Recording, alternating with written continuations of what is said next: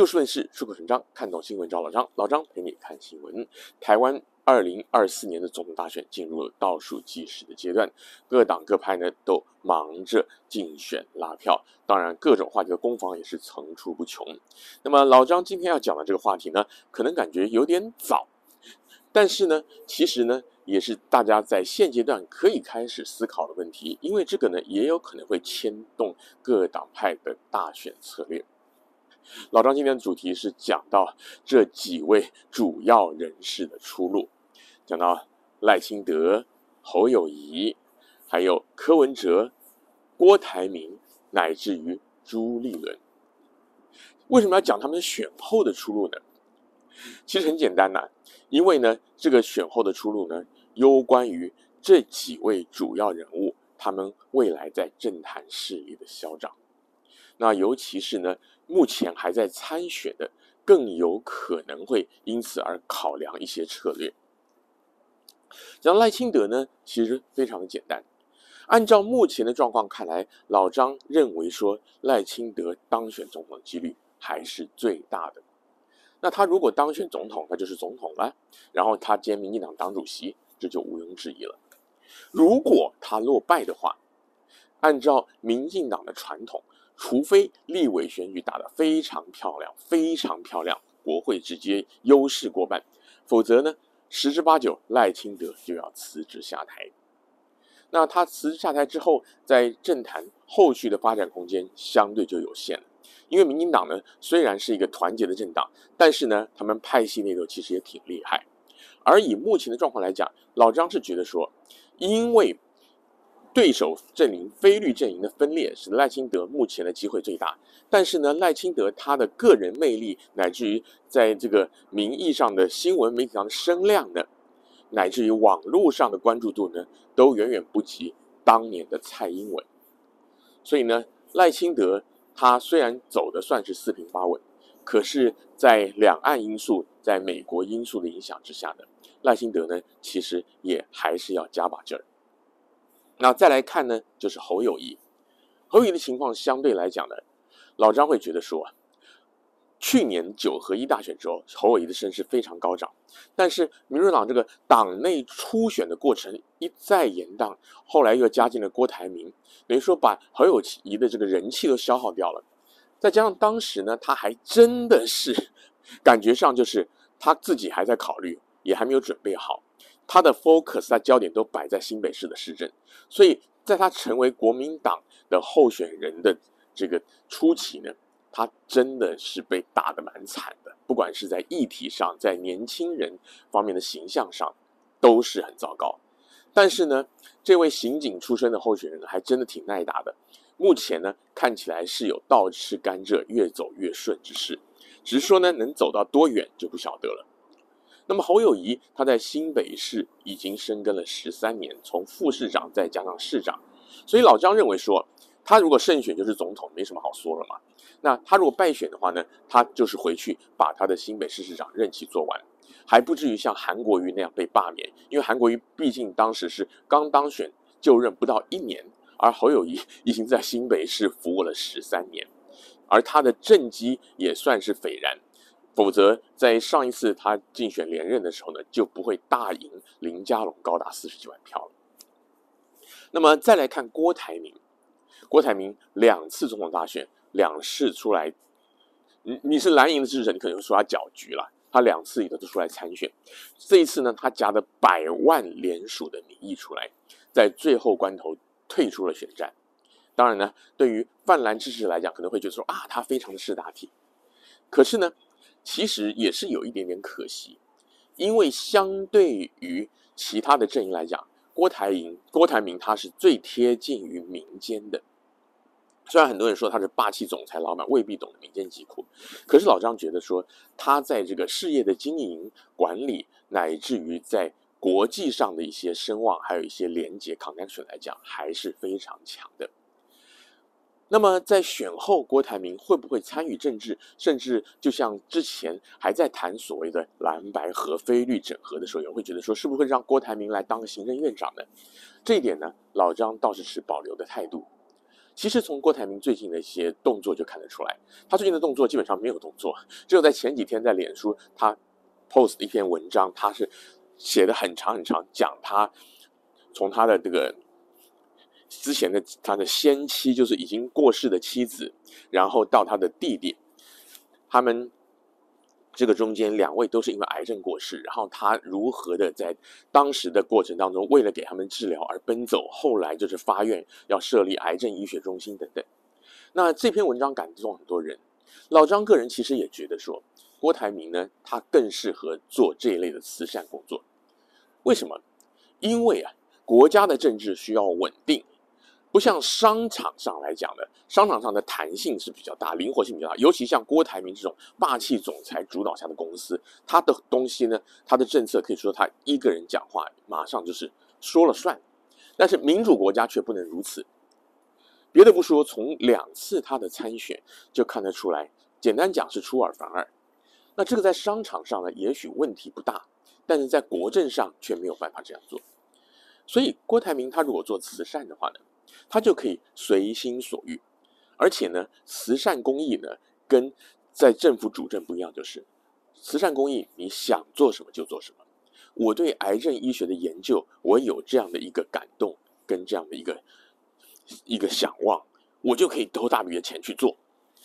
但是你在政府呢，你是面面俱到，想做的不想做的，擅长的不擅长的，都必须要去解决，这是最大的不同。因此。老张个人会觉得说，以之前蓝绿整合失蓝不是蓝绿对不起，只是以之前那个蓝白非绿整合失败，尤其是后来君悦饭店那一场之后呢，国民党或者民众党执政，再找郭台铭回来的机会其实真的不大，特别是国民党执政的话。不过郭台铭呢，真的老张会觉得说，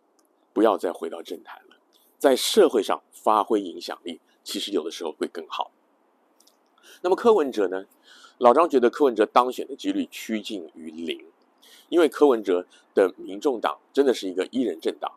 而且呢，跟当年的亲民党最不同的是，亲民党跟国民党系出同源，而且到后来，尤其是第二次连宋配的时候呢，那基本上已经回归了。那民众党呢，成立的期间呢，比亲民党当时还要短，而且呢，更没有所谓的党政资源，那他们党籍的民意代表什么人数也远远不足。而且最重要一点就是柯文哲呢，等于说他到这个登记参选之后，一直感觉上都没有完全的走出当时的就是蓝白整合破裂的阴霾，还是把火力把焦点集中在去酸去抨击国民党，可是这个其实意义不大。那么柯文哲毕竟他本身是一个政治奇迹。他能当选八年的台北市长，老张觉得已经是奇迹了。尤其他第二任呢，在那个当时的大选绑公投，边投边开票的情况下，他才赢国民党丁守中三四千票，就表示说他的政绩其实严格来讲是经不起考验的，完全是因为很多的选民，尤其是年轻人，希望求新求变。那他的话语也好，他的逻辑也好，跟传统政治人物是大相径庭，所以吸引吸引很多年轻人。但是呢，很多中壮年世代的人仔细的去思考他过去的执政，乃至于他很多的话前言不搭后语，而且像老张常常讲的，柯文哲呢其实没有中心思想。所以说呢，对于习惯于变化动态的年轻人来讲，可能觉得这没有什么。但是呢，对于中年以上希望稳定。而且做事情可能会比较瞻前顾后的上一代中壮年或老年选民来讲呢，柯文哲的做法的确是有一些问题。那柯文哲他当不了总统，他会怎么样？老张觉得，民众党毕竟算是一个一人政党，所以柯文哲还会继续当他的党主席，他不需要为败选负起责任。可是往后他还有没有机会再出马竞选总统？老张个人是觉得很有疑问的，因为。柯文哲至少截至目前为止，老张还是很怀疑他可以有担任总统的这样的一个特质，特别是乱世当中，如果是太平盛世的时候，柯文哲呢，也许他可以做一些政治上的实验，但是在紧急的状况下，虽然可能有的人觉得说他是一个急诊创伤急救医生，他能应应紧急状况，但是政治跟医疗最大的不同就是，政治还是要有一个方向在的，还是要有一个中心思想。老张一而再再而三的强调，所以呢，选后柯文哲选不上的话，他很可能继续的带领民众党。可是以后民党的声势会不会像现在这样？会不会像这一两年这样呢？其实真的很难说。那么最后老张要提到是朱立伦。朱立伦基本上没有参与这一次的总统大选的直接去当候选人，但朱立伦呢，在蓝营来讲呢，他可以说是一个决定性、关键性的角色。其实啊，从朱立伦去选国民党党主席的时候，就有很多人在质疑他的动机，很多人觉得朱立伦这个人是有私心的，他是什么政治精算师。朱立伦他其实真的是很聪明，而且他是那种聪明写在脸上那种聪明啊，学历又好，家世又好，真的，他是那个政治家族。呃，可能很多人也都晓得嘛，他的岳父是高育仁，是以前的老张没记错，和台湾省议会议长。等于说，他本身的条件就非常好，但是因缘际会，上一次换柱之后呢，他那个 落选的非常的惨，从此以后呢，就被蓝营尤其是深蓝贴了标签。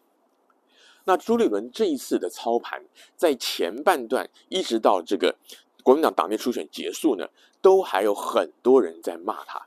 一开始是觉得说朱立伦卡侯友谊是想要自己出来选，后来呢又觉得说呢朱立伦卡了郭台铭，推了一个侯友谊是想要垂帘听政，感觉侯友谊是个扶不起的阿斗。但无论如何，后来侯友谊也展现出了韧性。然后呢，朱立伦他这一轮的布局到现在看来呢。其实呢，还真的挺有深谋远虑的。那为什么特别要讲到选后呢？因为呢，如果这一次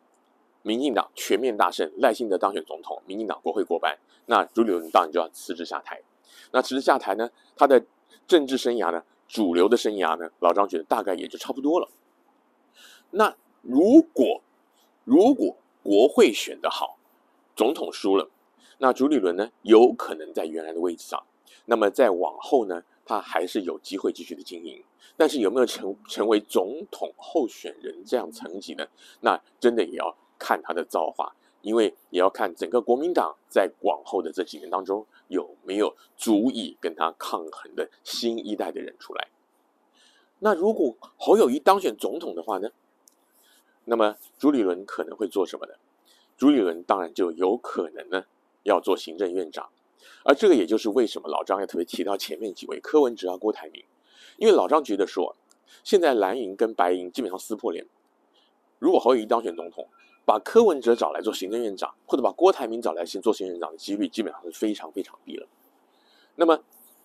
朱立伦他如果能够顺利的把侯友谊推上总统的宝座的话，按照国民党的党章，侯友谊是总统，当然兼任党主席。也就是说，朱立伦他这个党主席是非辞不可。他辞了党主席，他又有战功，他不当行政院长，他又做什么呢？老张今天讲了这么多，讲这五位主要人物，他们后续在帮他们安排工作。当然了，如果是总统候选人的赖、侯、柯，他们当选了，当选了就比较没有什么好说的了。没有当选之后会怎么走？其实还真的蛮耐人寻味，当然，这个跟目前这个剩下约莫个把月的这个选举的这个走势呢，关系也许不是这么的大。但是对于他们当事人心中，他们会不会考虑这些呢？其实呢，也是蛮有意思的，不是吗？今天节目时间又到了，欢迎您下次继续找就事论事、出口成章的老张陪您一起看新闻。